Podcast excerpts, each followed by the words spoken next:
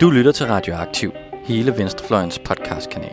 Vi bringer de nyeste nyheder fra klassekampen, dybdegående interviews, nørdede analyser og knivskarpe debatter.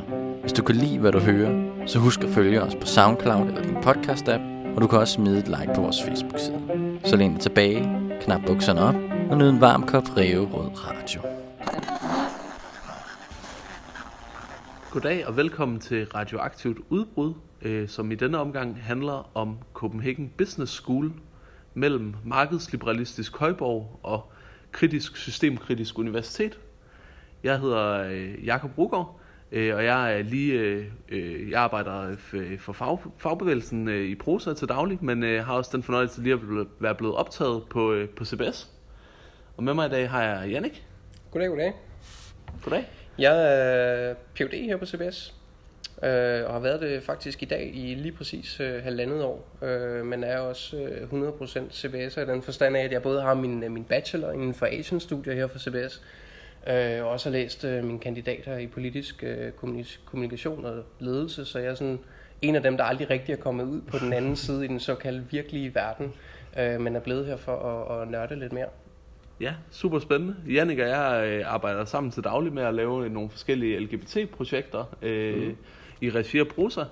Men Jannik, det var sådan set dig, der havde det, den idé om også at, at lave en podcast og sætte fokus på, hvad, hvad er C B S egentlig for en institution, og hvad er det for nogle interne modsætninger, mm. der er i, i sådan en institution som C B S? Ja, øh, ja fordi jeg, jeg synes jo, at, at C B S er en ret paradoksal størrelse. Øhm, nu har jeg jo både prøvet at være her som, øh, som studerende og nu også øh, som ansat, og som ansat kommer jeg jo øh, ud til en øh, del konferencer, det skal jeg, øh, det gør jeg også hjertens gerne, det er super fedt og lidt et privilegie, som jeg ser det, øh, men, men jeg har jo erfaret, når jeg er ude i den store verden, at øh, der er rigtig mange, der, der misunder os øh, det forskningsmiljø, øh, vi har her på C B S. Det skal måske siges, at jeg lidt hører til, til det, man vil kalde den kritiske skole, så altså Critical Management Studies.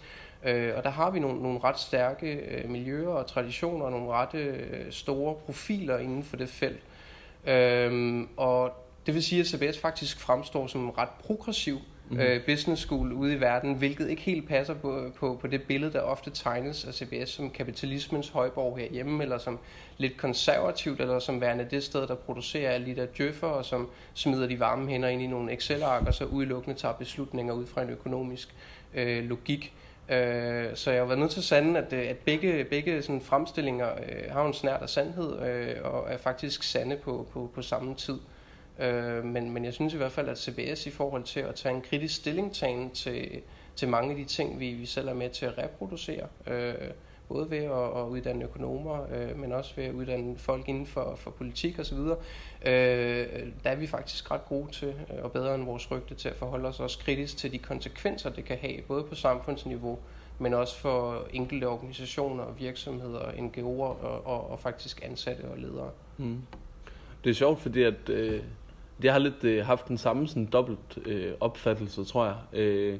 at mange af de, øh, og det, det siger jo nok også noget om, hvordan jeg selv har, har øh, forholdt mig til C B S, men mange af de forskere, jeg har kendt og har set i medierne og, og været opmærksom på at være tilknyttet, har, har været øh, ret øh, venstreorienterede gamle marxister fra øh, filosofi og idéhistorie, øh, hvad hedder det, øh, Ole Fogh Kirkeby, eller kritiske tænkere som Sverre Raffnsøe, øh, øh, Foucault, øh, inden for Foucault-forskningen, og så nogle af de her... Øh, Øh, vi øh, snakkede om også lige inden vi gik i gang, at øh, altså, øh, Anton Grau og Christoph Ellersgaard, der laver de her kritiske magtanalyseforskning, mm. på Carrington, der, øh, der udfordrer skattely og ligesom har taget sådan et ja. indefra blik på, på det.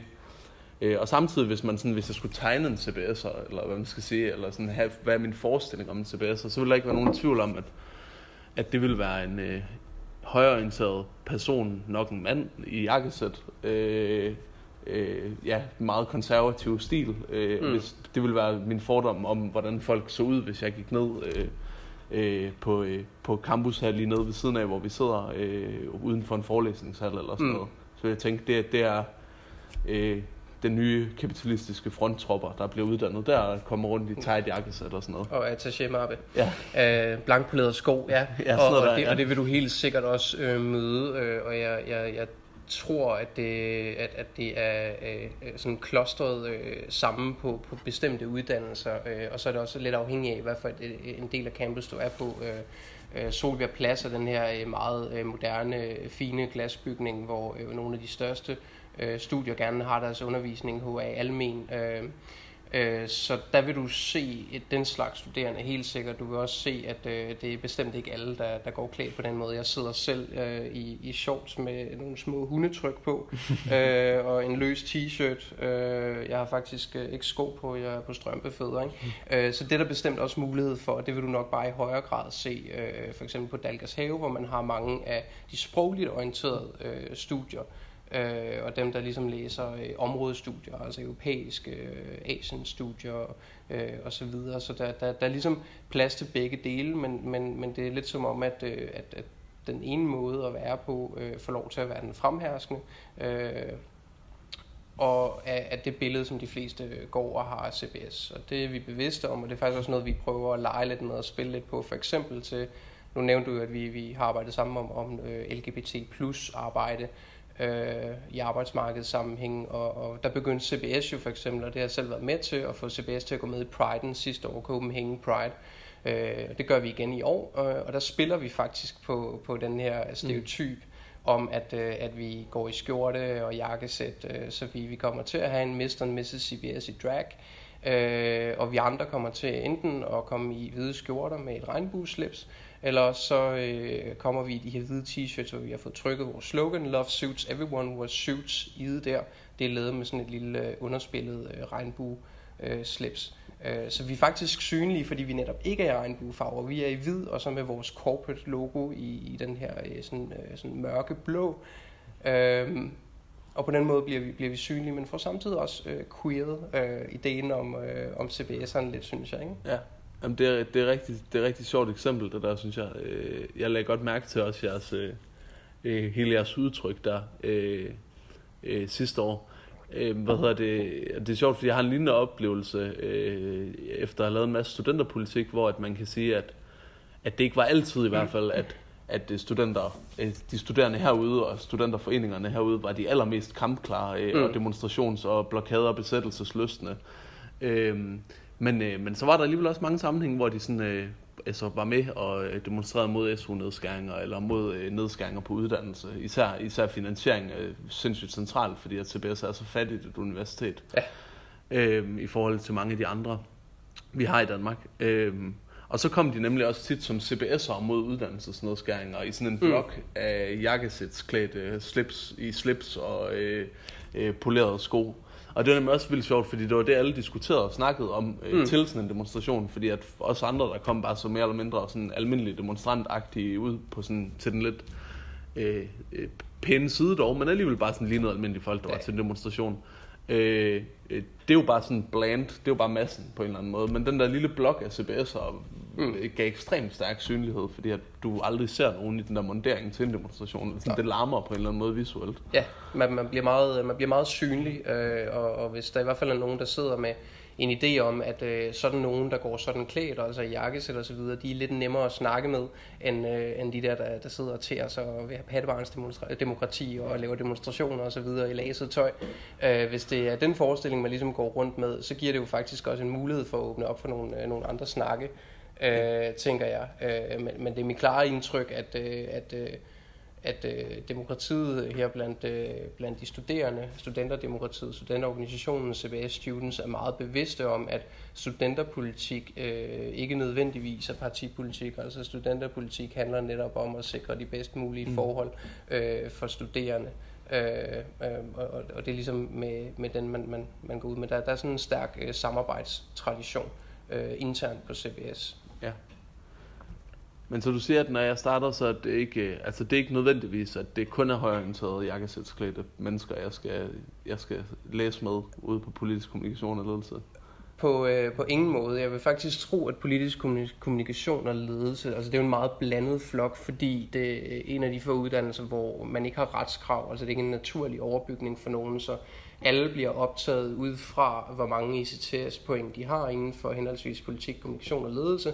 Og det vil sige, at der kommer en, en meget blandet skare med forskellige uddannelsesbaggrunde og fra forskellige universiteter, Øh, og det er mit klare indtryk fra, da jeg, da jeg selv studerede der, at øh, der, der er en overvægt af folk, der er venstreorienterede. Så, altså jeg har endda også snakket med nogen, der, der læser der nu, øh, fordi jeg selv, øh, selv er vejleder der, at, at altså nogen, der, der identificerer sig meget stærkt med at være højreorienteret og gerne vil lave den slags analyse og kritisere venstrefløjen for at være hyklerisk osv.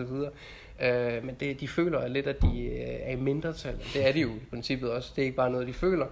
Øh, men, men at det så derfor også er oppe ad bakke, og, og jeg tænker, ja, yeah, men, men altså, du, du kan jo stadig lave dine, dine kritiske analyser, øh, så det skal du da endelig bare gøre. Øh, ja, så. At du, så bliver du så udfordret på dem, det er så det, der er hele pointen med, med, med studiet og med, med samtale-demokrati, tænker jeg. Ja, med et universitet for så vidt, på ja, en måde. Ja, lige præcis. Ikke? Altså, vi, vi skal hele tiden være, være parate til, at, at, at, at det vi ligesom forelægger som, som, som mulige sandheder, at, at de kan tilbagevises eller udfordres på en eller anden måde. Og særligt når, når vi er ude i, i, altså i noget samfundsvidenskab og ude i at lave øh, kommunikationsanalyse for eksempel, og så altså særligt stærkt kvalitativ, kvalitativt drevet øh, uddannelser.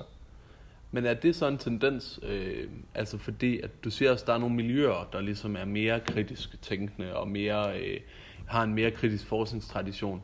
Øhm, er det en tendens, at, at det man kunne kalde det mere, mere kvalitative, eller de mere humaniora-agtige øh, mm. steder i, på C B S, at, at det er dem, der ligesom tænker kritisk over, hvad konsekvenserne af at indrette samfundet på en bestemt måde, eller hvad konsekvenserne af det resten af C B S'erne skal ud og lave, ja. Det er på en eller anden måde. Mens at, at massen, hvis man skal sætte det lidt hårdt op, erhvervsjurister og erhvervsøkonomer, ja. Altså ikke har den der kritiske dimension og tradition på samme måde, og ligesom bliver øh, trænet i nogle redskaber til at gå ud og lave de der ting, som der så sidder nogle andre og tænker kritisk over, hvad betyder på en eller anden måde. Ja, det synes jeg egentlig er en meget øh, præcis diagnose øh, af, hvordan det forholder sig. Altså man kan sige, øh, jeg, jeg plejer altid at, at gå rundt og fortælle folk, at jeg er på, øh, på mini-ro på C B S, altså mit institut, Institut for Organisation, Øh, har ligesom en, en tradition for at, at, at lave kritiske analyser. Øh, og vi står blandt andet øh, af uddannelser for Human Resource Management, som jo er dem, der kommer ud og skal lede mennesker, mm. øh, når de kommer ud på den anden side. Øh, og det er en meget øh, sådan, håndgribelig uddannelse forstået på den måde, at du, du lærer nogle, nogle, nogle ting, der er genkendelige på den anden side. For eksempel at lave en medarbejderudviklingssamtale, du skal kunne lave arbejdspladsvurderinger, øh, øh, du skal kunne rekruttere, du skal kunne stå for et, øh, et øh, promotion for fremmelsesprogram osv. osv. Du skal også vide, hvordan man mest optimalt fyrer folk, ikke? Mm. Øh, når, når, når tiderne er dårlige, og der bliver ført en nødvendighedens politik om, at så er vi simpelthen bare nødt til at fyre folk. Øh, så hvordan gør vi det? Øhm, og der, der kommer jeg så ind med det fag, jeg underviser på sammen med en af mine andre kolleger, Øh, som er, er, er et af de kritiske fag, øh, hvor, hvor de så faktisk får plads til, der bliver skabt det her refleksionsrum øh, til frustration for nogen, øh, fordi der ikke er noget sådan rigtigt svar som sådan, men hvor de lige pludselig får lov til at forholde sig til, okay, men hvilken konsekvens har det faktisk, øh, at vi inviterer medarbejdere ind til medarbejderudviklingssamtaler? Er der plads mm. i det rum til at sige, Øh, jamen om fem år, så ser jeg mig faktisk det samme sted, hvor jeg er nu, fordi her har jeg det godt, det er det, jeg kan hitte ud af, det er det, jeg er god til, jeg vil ikke udvikle mig mere, er der plads til at sige, jeg vil gerne have din karrierelederposition om fem år, kan man sige, jeg vil faktisk gerne tilbage til, hvor jeg, hvor jeg var for et år siden, fordi jeg kan mærke, at jeg begynder at nærme mig et stressniveau osv. Altså, mm. hvilken samtale fordrer det rum for eksempel, fordi ellers bliver det jo bare taget for givet, når det er jo noget, man gør. Øhm, og, og det er til frustration for, for nogle studerende, fordi det er jo netop ikke sådan en kassetænkning med, at hvis du bare gør det her, så har du gjort det, du skal, ikke? Det er din opgave, det var mus-samtalen, slut, mm. øh, tolv-tal til dig, ja. øhm, og det, det er ligesom noget, vi står for på mit institut, det fag for eksempel, øh, udover at vi står for hele uddannelsen selvfølgelig, øhm, men ellers så har vi øh, M P P, øh, som er Institut for øh, Management, øh, Politics and Philosophy, som også har en stærk øh, kritisk øh, filosofisk tradition. Uh, og så vil jeg sige uh, M S C, uh, et af vores uh, sådan nyligt sammenlagte institutter, hvis nu det største, uh, som er Management, Culture and Society, mm. uh, har også uh, et ret stærkt uh, miljø inden for, for kritisk ledelsestænkning. Uh, så, så det giver måske også meget god mening egentlig at have folk samlet på den måde, fordi ellers så kan du godt være sådan ret meget alene med det. Ja, klart. Ja. Men det bliver det tænkt sammen øh, på den måde. Altså jeg synes også, det er... Øh, altså det, det er jo sejt, at man... Jeg kunne i hvert fald sagtens øh, forestille mig øh, business schools, hvor du ikke tager på dig både at gøre noget ved samfundet, ved at uddanne nogle erhvervsøkonomer, mm. der laver et eller andet, og så også tænke kritisk over, hvad er det for nogle finansieringsmodeller, vi har i vores samfund, og hvad, hvilke konsekvenser har de ligesom. Men er det noget, man også oplever som studerende? Fordi der er jo den der klassiker, øh, for lang tid siden i uddannelsespolitik, der talte man jo, altså så er vi tilbage i halvfjerdserne, i midt halvfjerdserne, der talte man meget om fagkritik. Mm. Øhm, og, øh, og der var det jo øh, dengang allervigtigst, øh, de allervigtigste steder at have fagkritik, det var øh, på ingeniørfagene og på naturvidenskab, og sådan dem, der materielt kunne gå ind og lave noget om i verden. Ja. Man, man udbredte det så meget som overhovedet muligt, ikke? Men det var især der, man skulle tænke kritisk over som ingeniør. Hjælper du, laver du noget, der skaber grøn energi, eller laver du noget, der på sigt ødelægger kloden, eller mm. vores mulighed for at leve her som mennesker, eller sådan noget. For det er der, man udøvede mest magt, men der, hvor det blivende tog mest bolig, det har jo nok været i nogle af de kritiske øh, hvad hedder det, samfundsvidenskabelige studier og på, på humaniora på en eller anden måde. Ja. Så nogle gange så er det jo sådan, så snakker man med en eller anden, der har læst økonomi, og så, eller et eller andet andet, og så har de der haft et lille kritisk modul på bacheloren på et eller andet tidspunkt, mm. men det er sådan noget, som alle studerende bare tænker, ja. videnskabsteori, det kan man alligevel ikke bruge til noget, eller hvad det nu kan være. Ja. Hvordan er det sådan integreret for den studerende, hvis man læser? Ja. Altså får man så det kritiske perspektiv ja. med? Altså jeg vil sige, det, det varierer meget. Langt hen ad vejen har man lidt ansvar for selv som studerende på mange af uddannelserne for rent faktisk at, at opsøge det her. For eksempel ved valgfag. Det er så faktisk lagt rimelig godt ind i studiet, at der som regel er et semester, der er til valgfag eller udveksling eller øh, praktik eller en blanding af, af de tre ting. Så man rent faktisk har mulighed for at læse politisk økonomi og ikke bare for eksempel økonomi. Mm. Øh, så du har en mere sådan filosofisk tilgang øh, ja. til det. Øh, um, øh, og så vil der være nogle uddannelser, hvor man netop har, har indarbejdet det, men hvor det måske i kritikken bliver sådan lidt en, et arbejderbejde, det bliver øh, et, et underkapitel øh, ja. i en tekstbog. Øh, og et eksempel er måske, at jeg, jeg selv øh, i, i sådan et, et, et uges forløb øh, her i... Jeg faktisk her i august måned øh, skal køre for nogle S E M-studerende øh, et fag, der hedder Diversity Management, så altså mangfoldighedsledelse, eller hvordan vi, hvordan vi, øh, vi styrer øh, forskelligheder i organisationer, således at de kommer til at, at bidrage positivt til organisationen. Der er jo den her sådan business case eller idé om, at, at øh, jo mere mangfoldige vi er, for eksempel i teams, jo bedre bliver vi til at problemløse, tænke kreativt osv., fordi vi kommer med forskellige baggrunde og kan tænke netop problemer og løsninger mm. anderledes, udfordre hinanden, hinanden lidt i stedet for sådan noget groupthink, øh, hvor vi bare øh, ja, øh, bekræfter hinanden i, at det hinanden siger er korrekt og, og rigtigt. Øhm, og der kommer jeg for eksempel ind med et, et enkelt modul, som hedder Critical Diversity Management, mm. hvor, hvor, hvor de faktisk får mulighed for igen at få det her refleksionsrum til at sige, øh, jo, men er der så risiko for, når virksomheder, der jo i de fleste tilfælde har et, et, et profitformål, øh, øh, og, og det er egentlig bare det, det handler om, øh, der skal sælges nogle produkter, der skal laves noget omsætning, og så skulle det gerne øh, udmønte sig i, at man kan sende et eller andet ud til nogle aktieholdere øh, og investorer. Øhm, jamen kunne det for eksempel risikere, at, at den her interesse for mangfoldighed gør, at man begynder at marginalisere nogle medarbejdere, mm. eller at øh, det faktisk får en stik modsatte øh, effekt end intentionen, at, øh, at øh, man kommer til at ekskludere dem på en eller anden måde, eller at man kommer til at opstille nogle problematiske sådan, øh, dikotomier, øh, for eksempel ved at tænke kvinder i ledelse, øh, hvor så er det, fordi der ikke er så mange kvinder i ledelse, det bliver man pinligt bevidst om, så er det også kvinderne, man prøver at fikse på en eller anden måde, øh, ja. underligt som det lyder, ikke? Øh, så ved at, at få det her refleksionsrum, jamen, så kan de studerende måske få øjnene op for, om det kunne måske tænkes, det er ledelse som disciplin, og det ideal, der bliver sat op for det kvæg, at normen er, at man indtil videre er, er mand, typisk hvid, og Øh, hvad hedder det, middelalderne, jamen øh, kunne det gøres på en lidt anden måde, øh, mm. så, så, vi, så vi åbner op også for andre uddannelsesbaggrunde måske, og så ville det kønnet måske komme helt automatisk. Hvad ved jeg?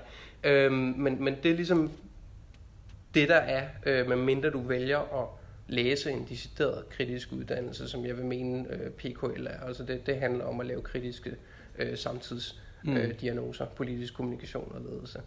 Øhm, og det kan selvfølgelig være problematisk at, at, at lægge det over på den enkelte studerende selv og have det her ansvar. Øh, jeg synes, det er et ansvar, man skal tage på sig. Det er lidt det, der ligger i kortene at være studerende. Mm. Du skal selv aktivt opsøge viden og information. Men hvis du så samtidig oplever at være til en pensumeksamen i et fag, hvor der ikke ligger nogen øh, alternativer, for eksempel øh, en Karl Marx-tekst øh, til alt det øvrige økonomi, jamen så kan du ikke rigtig inddrage det, fordi det netop er en pensumeksamen, øh, så du bliver bedømt på det, der er allerede lagt ind, så der er bestemt også et ansvar hos underviserne for at, at sikre sig og at få, få nogle af de her tanker ind. Og der er fordelen ved C B S måske, at vi er en matrixorganisation, vi er monofakultære, så du kan sådan set bare gå ud og låne undervisere fra, fra andre institutter til ja, dine fag, øh, og så sige, hey, jeg laver det her super fede fag om økonomi, men jeg mangler faktisk lige et politisk take på det. Hmm. Det er det, du sidder og forsker i. Var det ikke noget for dig at komme ind og, og, og tænke det ind i, i faget? Øh, det er så ansvaret hos underviseren, synes jeg. Ja. Studiekoordinatoren. Og hvor meget, hvor meget bliver det øh, udnyttet sådan materielt? Altså, hvor, meget, hvor stærk er traditionen for, at, man så, at, at de elementer kommer med på en eller anden måde? Uh, jeg ved egentlig ikke nok om det, vil jeg sige, til jeg kan sige det generelt. Så det er mest ud fra de øh, studier og fag, jeg ligesom selv har haft berøring med, både som studerende, men også øh, kvad det, at jeg selv underviser nu jo, ikke? Og, og der er det helt klart mit indtryk, at, øh, at der gør man faktisk brug af hinanden. Ja. Øh, øh, også fordi man jo skaber forskningsfællesskaber på tværs af institutterne, øh, hvad enten det er en lille forskningsgruppe, med interesse for eksempel for Human Resource Management, men hvor man bare øh, har, altså nogen arbejder meget sådan funktionalistisk måske, øh, klassisk H R M, øh, og andre har måske mere den her sådan kritiske tilgang, og så laver man et samarbejde der. Mm. Øh, det kan endda også være, at man går sammen om at, at udbyde et, et, et valgfag, eller en minor, øh, så man kan blive minor i kritisk øh, Human Resource Management ledelse. Øh, så de muligheder, synes jeg, bliver brugt øh, i det omfang, at man har nogle, nogle, nogle gode netværk. Og der har vi jo for eksempel øh, inden for mit felt øh, jo lige fået her på første januar en, en decideret Business and Society Research Platform, hedder den, Diversity and Difference, øh, som er sådan en strategisk satsning over en femårig periode fra C B S' side, øh, hvor man smider nogle penge efter, at vi kan facilitere det her fællesskab, både med hensyn til forskning, men også formidling, hvor i formidlingen ligger der også undervisningsdelen.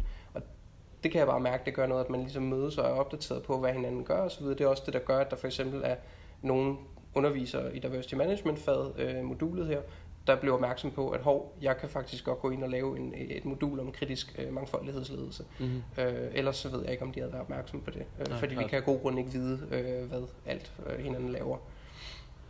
I forhold til sådan offentligheden omkring, hvad, hvad, hvad Copenhagen Business School ligesom som... Mm. Altså... Øh, som institution agerer i offentligheden. Altså sådan, der, der er det... Øh, man skal altid være opmærksom på sådan nogle øh, øh, filterbobler og ekokamre og sådan noget, hvor man bare sidder og sådan feeder med det, man i forvejen ville øh, opsøge, og øh, algoritmen er finjusteret på, hvad man gerne vil se. Men, øh, men det har tit været mit indtryk, at, at, øh, at det egentlig er nogle af de der mere kritiske traditioner, der er mest offentlige. Mm. Øh, altså sådan, øh, at når C B S, folk fra C B S er en del af den offentlige debat, øh, mm. øh, er, er i medierne på forskellige måder, så er det tit dem, der egentlig øh, tænker kritisk over vores måder at organisere virksomheder på, eller skattelykonstruktioner, ja. eller øh, har en eller anden magtkritisk øh, vinkel øh, på samfundet. Er, altså, synes, giver det mening, eller er du enig i det? Ja, altså øh, man bliver jo nok også øh, det mere synlig, hvis man faktisk kommer ud og er lidt Rasmus modsat, ja. øh, og, og har, det, har det budskab, så, så det, det skulle ikke undre mig, at det, at det er det, som, som folk ligesom bider mærke i.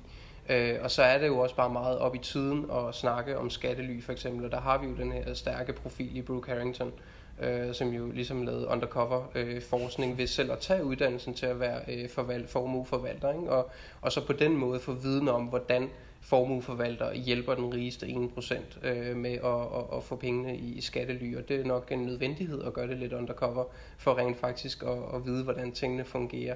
Øh, og det er jo bare en, en skidefed øh, historie, som du ellers ikke øh, vil vide noget som helst om. Vi kan gisne nok så meget øh, om det, øh, og vi vil i mange tilfælde nok også have ret med vores gisninger, men, men, men det der med, at hun, hun ved faktisk virkelig, hvordan det er gjort, ikke? Ja. Øh, og, og så nogen, som, øh, som nu nævnte du, Christoph og Anton, der var kendt for at skrive bogen Magteliten, og nu også Magtens Atlas, hvor de jo med social netværksteori øh, simpelthen kan med en projektor jo beame op på en væg og vise sådan her øh, af, af magteliten i Danmark forbundet. Ja. Øh, de bor alle sammen til højre for, for Lyngbyvejen. Ja, der er faktisk en rigtig og en forkert side af Lyngbyvejen, mm. det kan vi se her. Ja. Medmindre man er fagboss i... Øh, i en fagforening, så kan det da godt være, at man af en anden grund måske har valgt lige at bosætte sig i Sydhavn eller et eller andet. Ikke? Ja. Det ender bare ikke ved, at man stadig er en del af magteliten. Øhm, og og det, det er noget, der, der er særlig interesse for i tiden, så de får selvfølgelig også noget, noget taletid. Mm. Øh, og, og så synes jeg også bare, det, det er sjovt sådan noget, at, at de kalder sig selv eliteforskere, ja, ja, ja. Øh, og har deres klumme i politikken osv., hvor de netop... Øh, ja, giver, giver en lidt, lidt anderledes øh, øh, vinkel. Ja, man, kan, man kan måske sige, hvis du vil vide det modsatte. Ikke? Ja. Øh, og det, det, det, det, det skaber nok altid lidt, øh, lidt på styr. Ja.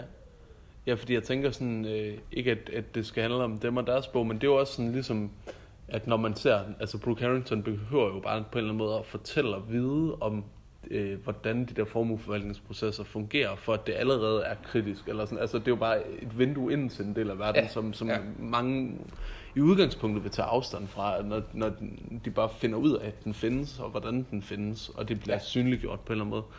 Og det samme, øh, og det har en stor effekt på, på den offentlige holdningsdannelse, tænker jeg. Og, og det samme lidt med Christoph og Anton, altså jeg har også tænkt, at altså, hele den der magtelite fokus, altså jeg er ikke engang sikker på, altså ikke at de har været de eneste i at forme det, men, men altså hvor, hvor legitimt det ville være at diskutere, at der fandtes en magtelite i Danmark, sådan forud mm. for, at, at det begyndte at være noget, de sådan kunne, altså med solid metode kunne synliggøre på en eller anden måde. Ja. Altså ville man være lidt en loony, tror jeg, hvis man var sådan, ja. magteliten i Danmark koordinerer et eller andet, så vil folk ja. være sådan, ja jo jo, øh, sådan du, er lidt, du er lidt, ja. måske. Ja. Du er lidt tosset venstreorienteret konspirationsteoretiker. Ja.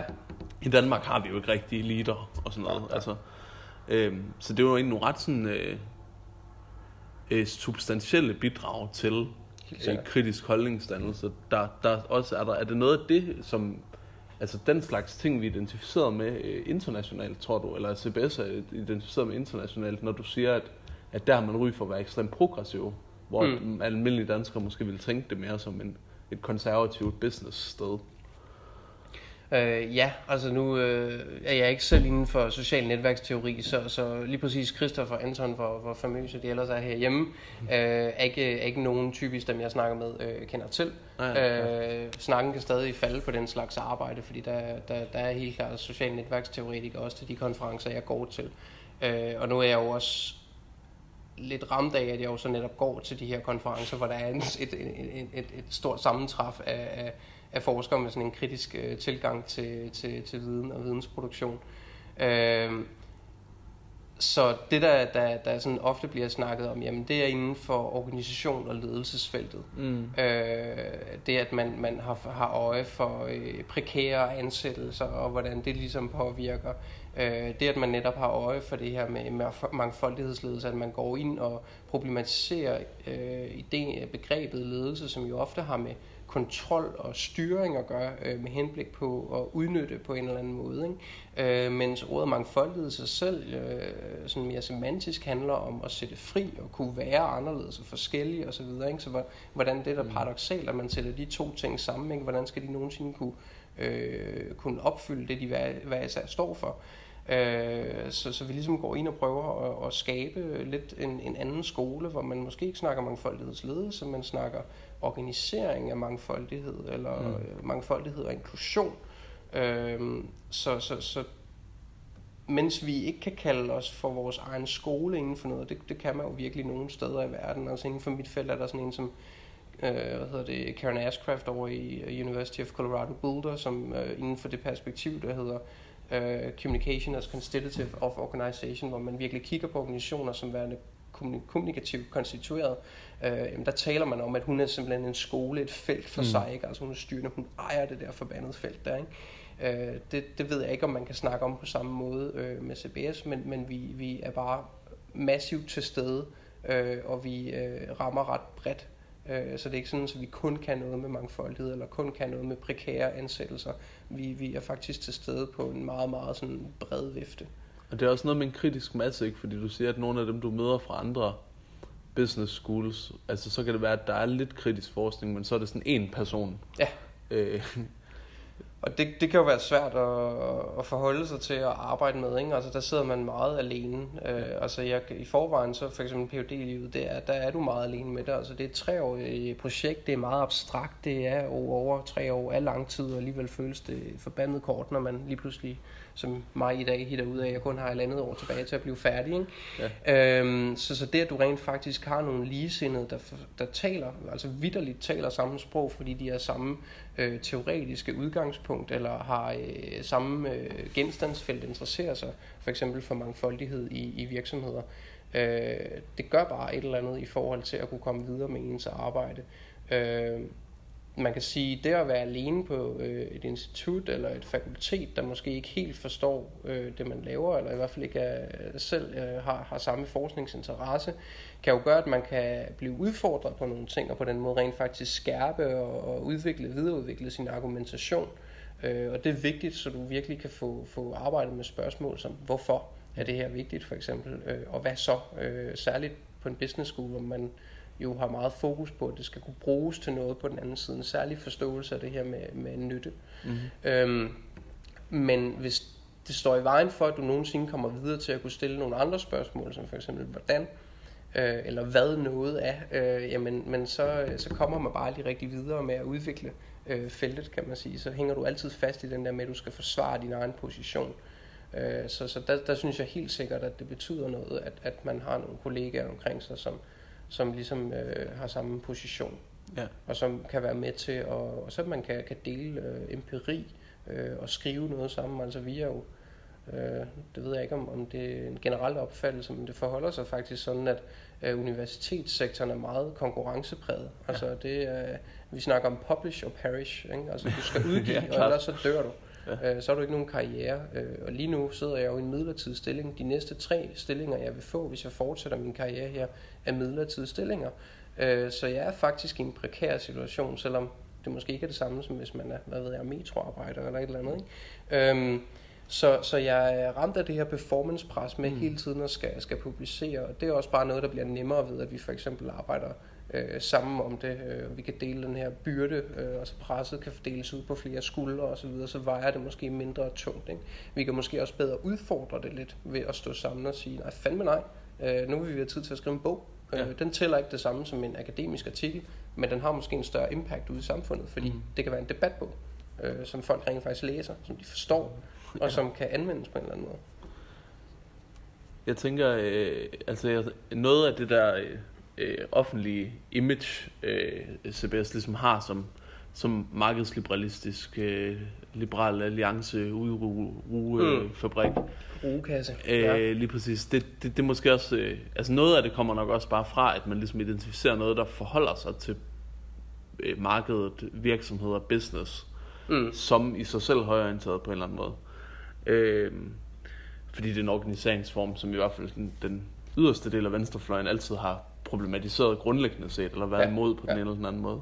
Men altså ligesom at, at den offentlige sektor er en institution, der kan, øh, og staten er en institution, der kan arbejde mere eller mindre fornuftigt, så, så er øh, øh, store virksomheder det jo på en eller anden måde også, tænker mm. jeg.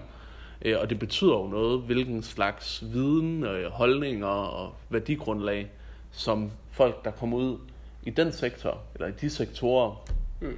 øh, har, har med sig på en eller anden måde. Det er altid Øh, altså det er altid lidt undret mig, at det ikke har været noget, som, som venstrefløjen øh, har gået mere op i. Jeg kan huske, jeg mødte en kritisk ja. Forsker til en konference, øh, som havde læst på en business school, og han var ligesom sådan, jamen jeg bliver nødt til at forstå, hvad mekanismerne er i de her store virksomheder, hvordan de fungerer ja. Indenfra, og lære metoden om det, øh, hvis jeg skal være samfundskritisk venstreorienteret person på en, øh, på en ordentlig måde. Ja. Øhm, men også hvis man ikke bare skal sådan preach to the choir, øh, men rent faktisk komme ud og overbevise dem, Øh, som man, hvor, hvor man gerne vil gøre en forskel, og hvor man netop gerne vil have, at kritikken bliver mobiliseret til et eller andet anvendeligt, øh, så den faktisk får, får en impact, øh, en indvirkning ja. på, på den måde, man, man leder på, eller gør forretning på, øh, tænker social responsibility på, eller hvad, hvad det nu er, som, som ens, øh, sådan, øh, man synes øh, afkastet af ens forskning ligesom, øh, skal være. Ja. Ja. Og der tænker jeg bare, at det, det er jo ret afgørende, hvilken profil de der fag har, fordi det, det altså ligesom med alle mulige andre uddannelser, men det betyder ligesom, hvad er det for nogle folk, vi får ud i vores erhvervsliv? Ja. Hvad, hvad, hvad er deres kompas? Hvilke idéer og tanker og mulighedsbegrænsninger er de udstyret med? Ja. Tror du, at Øh, nej, sorry. Jamen, det, jeg, jeg, jeg, jeg er egentlig enig, øh, og, og vi er jo begyndt at gå fra det, vi kalder øh, altså sådan Øh, klassisk, jeg ved ikke om ordet klassisk er det rette der, men i hvert fald øh, sådan forelæsningsundervisning, hvor, hvor, øh, hvor ideen jo er, at du sidder i de her forelæsningssal med, hvad ved jeg, et hundrede og tyve personer, og så står der en, en vidende underviser, som injekterer viden direkte ind i, i tændingen eller noget andet på, på det, de der sagsløse studerende, øh, og så har de lært noget, og så over til det, vi kalder kompetencebaseret undervisning, som jo i højere grad, og det kan man faktisk se i de nye bygninger, vi har fået på det seneste, vi, vi har overtaget det gamle Hamlet øh, Hospital, som nu øh, bliver kaldt Graduate House, og hvor undervisningslokalerne ikke er sat op med de her øh, rækker af, øh, af stole og borde, men hvor der også er caféborde, og hvor jeg i øvrigt som underviser ikke står på et podium, men mm. man er i niveau med de studerende, øh, så der er faktisk plads til, at man arbejder casebaseret, øh, og at de studerende selv skal, skal, skal diskutere og inddrage deres egen, altså ideen er faktisk lidt, at de sidder med viden, de skal sådan set bare til at arbejde med den, og som underviser er jeg mere der for at facilitere de her diskussioner, men, men der har jeg jo så faktisk en mulighed for at eksponere dem for noget andet med den, mm. det her undervisningsformat, så jeg kan jo for eksempel øh, få alternative øh, gæsteforelæser ind. Øh, så når vi snakker mangfoldighedsledelse, så kunne jeg selvfølgelig godt invitere øh, Head of Diversity fra Mærsk ind og fortælle om, øh, hvordan de øh, laver en øh, numbers game, hvor de laver en ratio mellem mænd og kvinder, og hvis den bevæger sig i den rigtige retning, så er det godt, og hvis ikke den gør, så er det skidt, øh, så skal vi gøre noget andet, ikke? Øh, jeg kunne også invitere en, øh, en øh, transkønnet person, der lige er gået på pension fra et langt arbejdsliv i I T-sektoren, mm. for at komme og fortælle, måske lidt mere anekdotisk, øh, kunne, man, kunne man kritisere det for at være, men man kunne også faktisk se positivt på det og sige, at det er en erfaringsviden, så det repræsenterer en anden form for viden, end den du normalt bliver præsenteret for, øh, og så får de et lidt andet indtryk af, hvad for en, en, en virkning, øh, en interesse, en, en corporate interesse for mangfoldighed rent faktisk skal have på folk. Øh, både positivt, men også negativt. Øh, senest i Human Resource Management, i eksamen i det fag, jeg underviser i der, jamen, der øh, introducerede jeg Roskilde Festival som deres øh, case, mm. øh, som jo er en helt anden organisation, end det vi kalder the usual suspects, ikke? Hvor man ville netop få Mærsk eller Novo Nordisk og intet ondt om dem, men, men altså det, der er faktisk nogle studerende, der kan udtrykke for, at de er lidt trætte af at få de her øh, store multinationale virksomheder, som bliver, altid bliver præsenteret som såkaldt best practices for, yeah. hvordan man skal gøre ting. Kunne det tænkes, at, øh, at vi, og i øvrigt at de, Mærsk, Novo Nordisk osv., kunne lære noget af andre former for organisering? For eksempel frivillig organisering, N G O-organisering, non-profit-organisationer. Så jeg tænkte, jamen, jeg har Roskilde Festival som case i mit P H D-projekt. Hvorfor ikke få dem ind og præsentere dem øh, som eksamenscase? Mm-hmm. Øh, syvende og sidst, så handler ledelse jo i dag jo i høj grad om øh, at lede på nogle værdier, og faktisk lede ansatte, som får løn, som var de frivillige.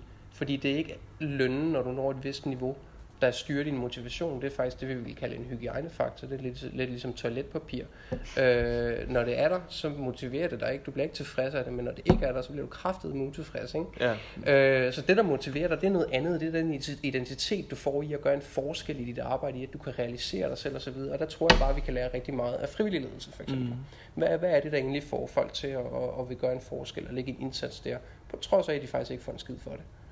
Ja. Øh, og der har jeg jo en indflydelse på, at de kommer ud med noget helt andet, den her øh, årgang af, af H R M'er, øh, i forhold til tidligere årgangen, der måske bare har haft en såkaldt best practice case øh, på en eller anden stor corporate virksomhed, I B M, hvad ved jeg.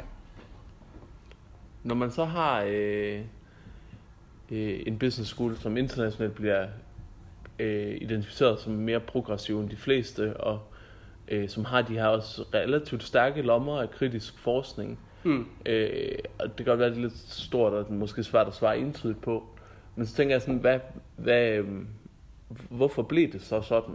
Altså, fordi det, det er jo det er udtryk for en eller anden måde at organisere sig på, som, som, øh, som har været anderledes end den er andre steder. Er det, er det fordi, at, at øh, øh, den danske sådan, samfundssind på en eller anden måde bare er mere kritisk, øh, end det er nogle andre steder, og så mm. derfor samler folk sig... Øh, øh, Eller er det, er det en, en, en, altså sådan en, en bottom-up-agtig, der, der kommer bare flere kritikere ind, og mm. derfor nogle af dem ender på nogle forskerstillinger? Eller, eller er det en, er det, er det været en strategisk satsning, ligesom by design på en eller anden måde, at man har sagt, at vi vil også have øh, fra ledelsesniveau eller lignende nogle stærke forskningsmiljøer inden for samfundskritik mm. og kritiske traditioner? Eller hvordan kommer sådan noget på plads på en eller anden måde? Hvordan ender vi sådan? Entydigt svar bliver det i hvert fald ikke. Det, det bliver det sjældent, og det tror jeg egentlig ikke, der er. Jeg kan konstatere, at vi har nået et niveau nu, hvor vi har sådan en selvforstærkende effekt, fordi vi faktisk kan tiltrække øh, nogle af de store kanoner inden for, for felterne øh, ja. internationalt. Øh, at det faktisk er attraktivt for dem at komme og være en del af, af vores miljø her.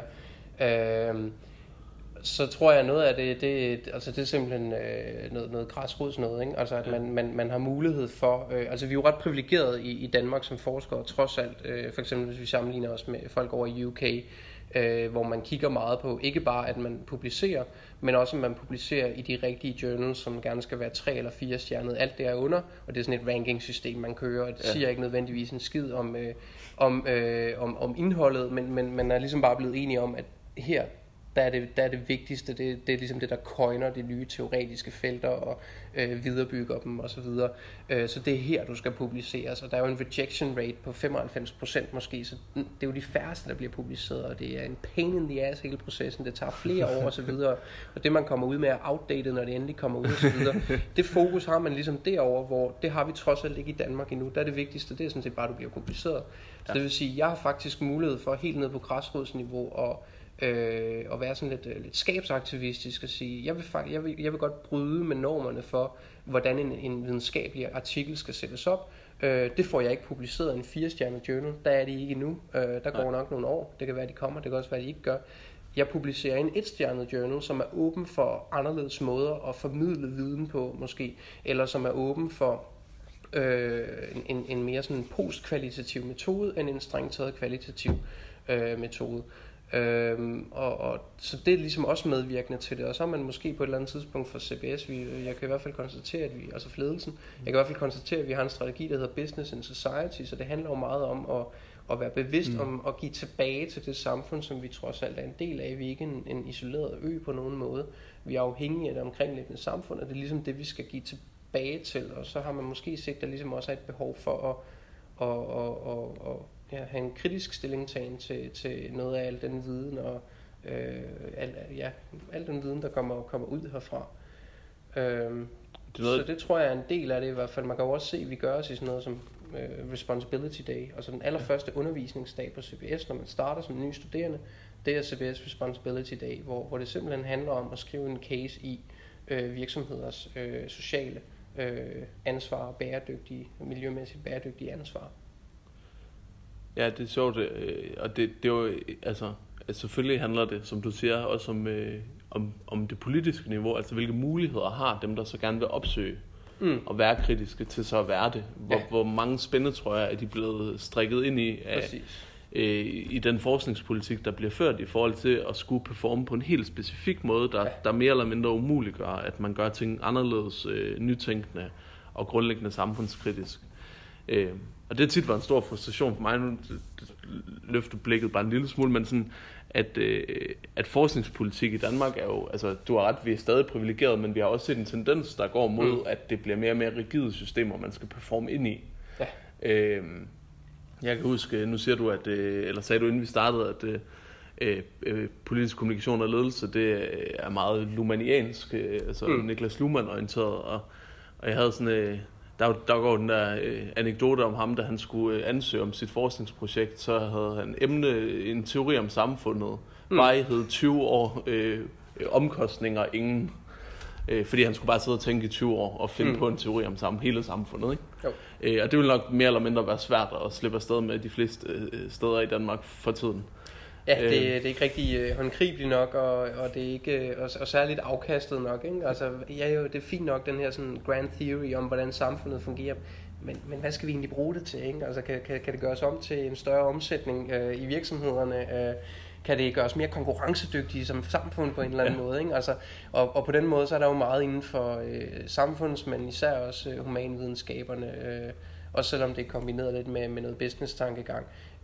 Så, så tror jeg, at, at forståelsen af den viden, vi bidrager med, den, den er bagudrettet. Altså man, man ser det først, når, når, når det har haft en impact, altså for eksempel demokratiet. Ikke? Altså, ja.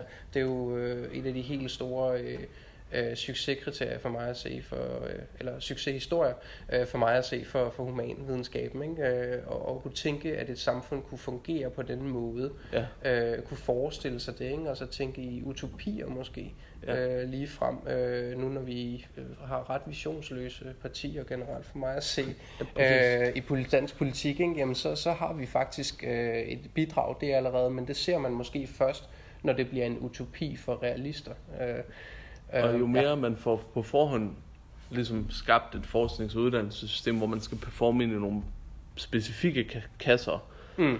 øh, jo mere vaccinerer man sig også mod at få folk, der tænker utopisk og kan tænke nogle helt nye ja. ting. Og det er også lidt det, du siger i forhold til U K, at der er vi bedre alligevel. Altså der har vi ja. mere mulighed stadig for at producere helt andre tanker. Som du siger, når det ideologiske politiske rum bliver lukket ned af partierne, så, så er det vigtigt, at der også er nogle bobler, der kan tænke anderledes. Så det betyder ret meget for, hvad et samfund, hvilken viden der er til i det hele taget er derude i et samfund, i hvordan man skal køre sin offentlige sektor, hvordan man skal være virksomhed, ja. hvordan man skal alt muligt. Og det er noget af det, jeg nogle gange synes er lidt frustrerende, fordi at for os, der er forskningspolitik jo, øh, altså det er jo måske det mest marginaliserede politikområde overhovedet, mm. fordi det er sådan, har, altså det har en eller anden elitistisk, øh, elitær ting måske, altså det er meget få mennesker, der er forskere, og øh, det, det, hvorfor har det relevans som sådan offentligt diskuteret politikfelt? Det er nok helt nede med kulturpolitikken mm. et eller andet sted, måske endda under øh, i, i, i Danmark. Men, men de har jo en ekstremt materiel magt også, tænker jeg. Helt sikkert. Hvad det er for noget viden, vi lægger derud i et samfund. Ja. Øh, og hvilke muligheder virksomheder har i at gribe i, hvilke forskellige tankesystemer deres ansatte går rundt med mm. og prøver at implementere. Ja. Altså det er jo hård magt på en eller anden måde også. Ja. Og særligt øh, så længe, altså nu er man begyndt at snakke om, øh, om livslang læring, og jeg tror også, der vil begynde at komme fra forskningsdekanen her på C B S, der har vi lige fået en ny øh, udefra fra Singapore, øh, ja. hvis ikke jeg husker helt galt, men, men, men som man begyndt at snakke om, jamen, vi skal til at tænke livslang læring, altså når du er blevet færdig på C B S, så skal du ikke øh, tænke, at du er færdig, øh, så skal du tænke, at det er bare på gensyn, ikke? Så kommer du måske tilbage om fem år og bliver opdateret på det seneste nye øh, viden, eller øh, bidrager måske ved at komme med din erfaringsviden osv., og, og så går det ligesom ind i vidensproduktionen osv. osv., ikke? Øh, og så har du sådan men, men et loop af viden, men, men så længe vi, vi, vi har den her idé om, at du, du tager din bachelor, så tager din kandidat, og så kommer du ud på den anden side, og så var du færdig, jamen så vil, vil man jo faktisk sidde med den viden, man ligesom fik installeret, og man måske ligefrem blev indoktrineret med, øh, og, og så er det ligesom den, du tager ud på den anden side og bruger, øh, og, og, og du prøver måske endda at gøre den genkendelig på den anden side, ved ligesom at, at, at levere det, du, du tænker, at, at arbejdsgiver forventer, at du skal kunne, øh, og det er måske ikke at, at, at forholde sig kritisk til, hvad der bliver gjort, det er måske bare netop at gøre, hvad du får besked på, ja. øh, og ligesom øh, operationalisere X Y Z-redskaber, ikke? Så det, det er faktisk ret relevant, at, at, og særligt fordi vi også snakker om, at vores undervisning jo skal være forskningsbaseret. Altså der forventes af mig, at jeg tager øh, cases eller en, en publiceret artikel eller lignende inden for mit, øh, min egen forskning i min egen undervisning. Og det er det, jeg underviser ud fra, så man hele tiden får en senest nye opdateret viden. Men hvis der så ikke er plads til, at jeg for eksempel kan forske i noget kritisk, jamen så er det jo så ikke den viden, jeg kommer til at tage med ind i undervisningen. Og så er det så heller ikke det, som de studerende får lov til at forholde sig til og lære. Jeg tænker øh, her til at runde af måske, at, øh, mm. at vi kunne zoome lidt ind igen. Øh, og så vidt jeg forstår, så forsker du, øh, altså, eller noget af det, du også arbejder med, er sådan en normkritisk metode. Ja. Øh, Altså som, jamen det kan du måske selv uddybe, hvad er, så tænker jeg lige, øh, altså hvor, det kunne være fint måske rundt af med at snakke om, hvordan, øh, hvordan er der plads, og hvordan bliver det modtaget? Er der en tradition for det her på, på C B S, mm. og, øh, altså, og hvordan bliver det modtaget, at, at, at sådan en enorm kritisk tilgang også ja. bliver en, en metodekritik på en eller anden måde, og bliver noget, der altså bliver styrende, og man er med til at diskutere sin videnskab og sin ja. videnskabsmetoder. Så må jeg sige, at øh, normkritik øh, her jo faktisk bliver til, at man, man forholder sig kritisk til hele, øh, vid- hele vidensproduktionen, øh, inklusiv sin egen position mm. i den vidensproduktion. Øh, og øh, jeg synes ikke, der er nogen sådan, øh, enkel øh, definition eller forklaring. Jeg mener faktisk, at der er et queer-element i normkritik, som gør, at at i det øjeblik, man mener at have fundet frem til, okay, det var det her, det var, så har man faktisk, altså så hvis, hvis vi nu skulle snakke ideologi, så sidder du lidt fast i en ideologi om, ja. at du har fundet frem til det ene rigtige, universelle,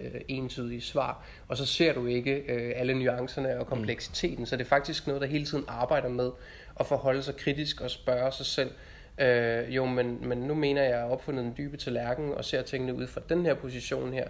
Hvordan ville det se ud fra et andet perspektiv? Er der nogle andre perspektiver, jeg ikke ser?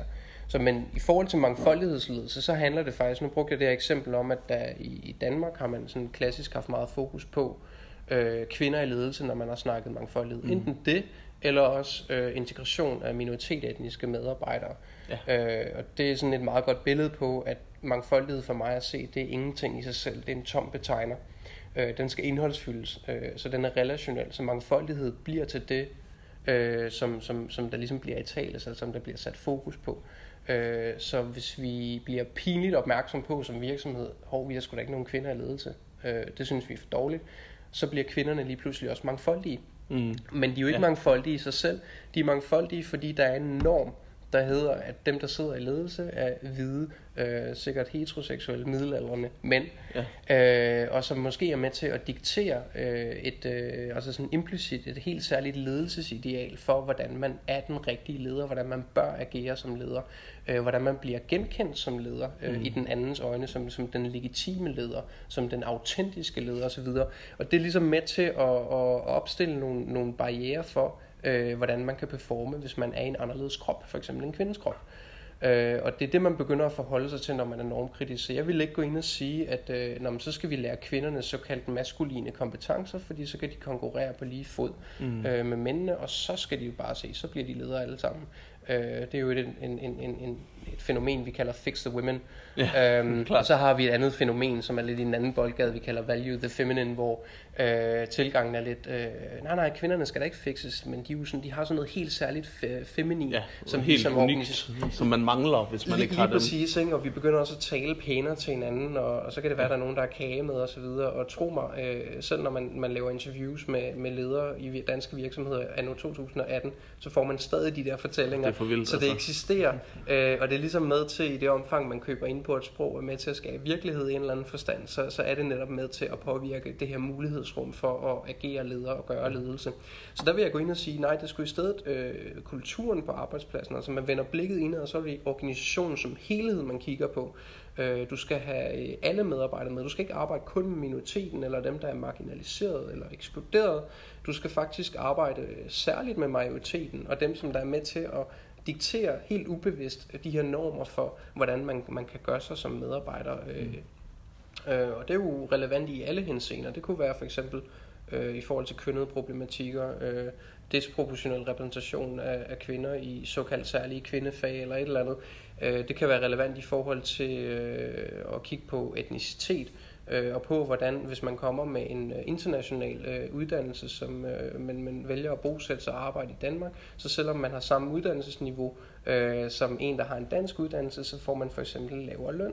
Mm. Øh, så kan man gå ind og arbejde med det. Man kan gå ind og arbejde med sådan noget som seksualitet og, og kønsidentitet øh, på arbejdspladsen, øh, for eksempel i, i jobinterviewene og den her øh, grundlæggende antagelse om, at vi alle sammen er heteroseksuelle til det modsatte er bevist, øh, som måske gør, at man i et forsøg på at spørge ind til det her såkaldte hele menneske, fordi vil jeg mene, vi har et personlighedsmarked snarere end et arbejdsmarked, fordi mm. der er så mange, der kommer ud med de samme eksamensbeviser, så vi vil gerne have det hele menneske, vi vil gerne have, at du kommer med hele din baggrund og vidensapparat osv., ikke? Øhm, så kommer man måske til at spørge ind om, i mit tilfælde, hvad laver din kone, så, så sidder jeg øh, som mm. L G B T-person og skal tænke, Øh, hvilken konsekvens vil det have, øh, hvis jeg svarer ærligt på det, eller hvis jeg svarer uærligt på det, mm. at jeg faktisk har en mand? Øh, kommer det til at røve hele jobsamtalen, så jeg ikke kan øh, svare øh, eller vise, hvordan jeg kan bidrage positivt til den her virksomhed med mine kvalifikationer mm. og kompetencer?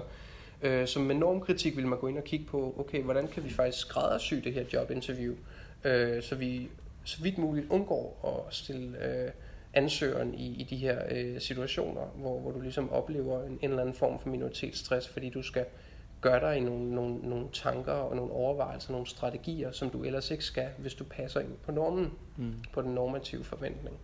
Og det er der plads til på C B S, øh, fordi vi er nogle stykker, der er begyndt at interessere os for det, ja. øh, men det er bestemt ikke øh, noget stort endnu. Øh, men, men jeg kan se også i litteraturen generelt, altså det andre publicerer, at man er begyndt at snakke om det.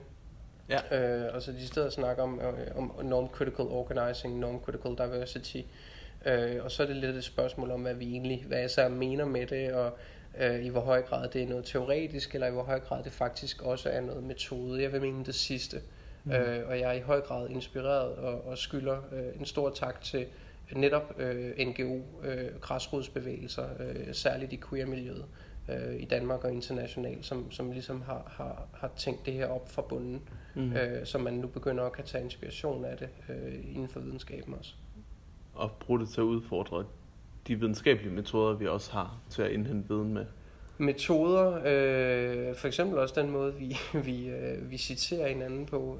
Jeg synes, det er særligt problematisk, at vi øh, altid kører efter efternavn, øh, fordi du bliver aldrig rigtig opmærksom på, øh, at du stort set kun citerer mænd, mm. øh, eller at du måske øh, har et bias, øh, man kunne kalde et northern eller western bias, fordi jeg får ikke rigtig øh, såkaldt østlig, øh, hvis vi endelig skal tænke i dikotomier, øh, østlig filosofi med ind i min tankegang. Mm. Øh, så så der, der ligger nogle grundlæggende antagelser, Øh, i hele måden vi, vi producerer viden på og, og gør vores forskning på, øh, formidler forskningens på osv. Øh, hele ideen om objektivitet. Øh, ja. Simpelthen gå ind og udfordre de her grundlæggende antagelser. Øh, når, når jeg læser andres forskning, den måde der bliver stillet spørgsmål på, jamen der ligger sjovt nok altid i et spørgsmål nogle antagelser, som man ikke får forholdt sig til.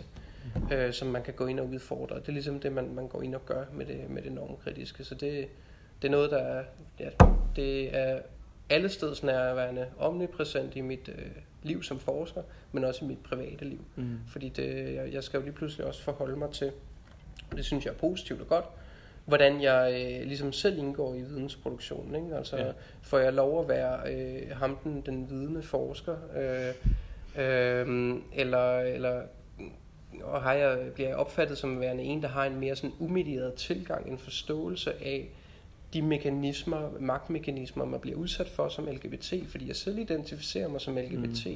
Mm. Øh, ja, det gør jeg nok, men der vil så mine kritikere vil så også sige, at jeg er alt for biased, for jeg kan ikke tage den der kritiske distance.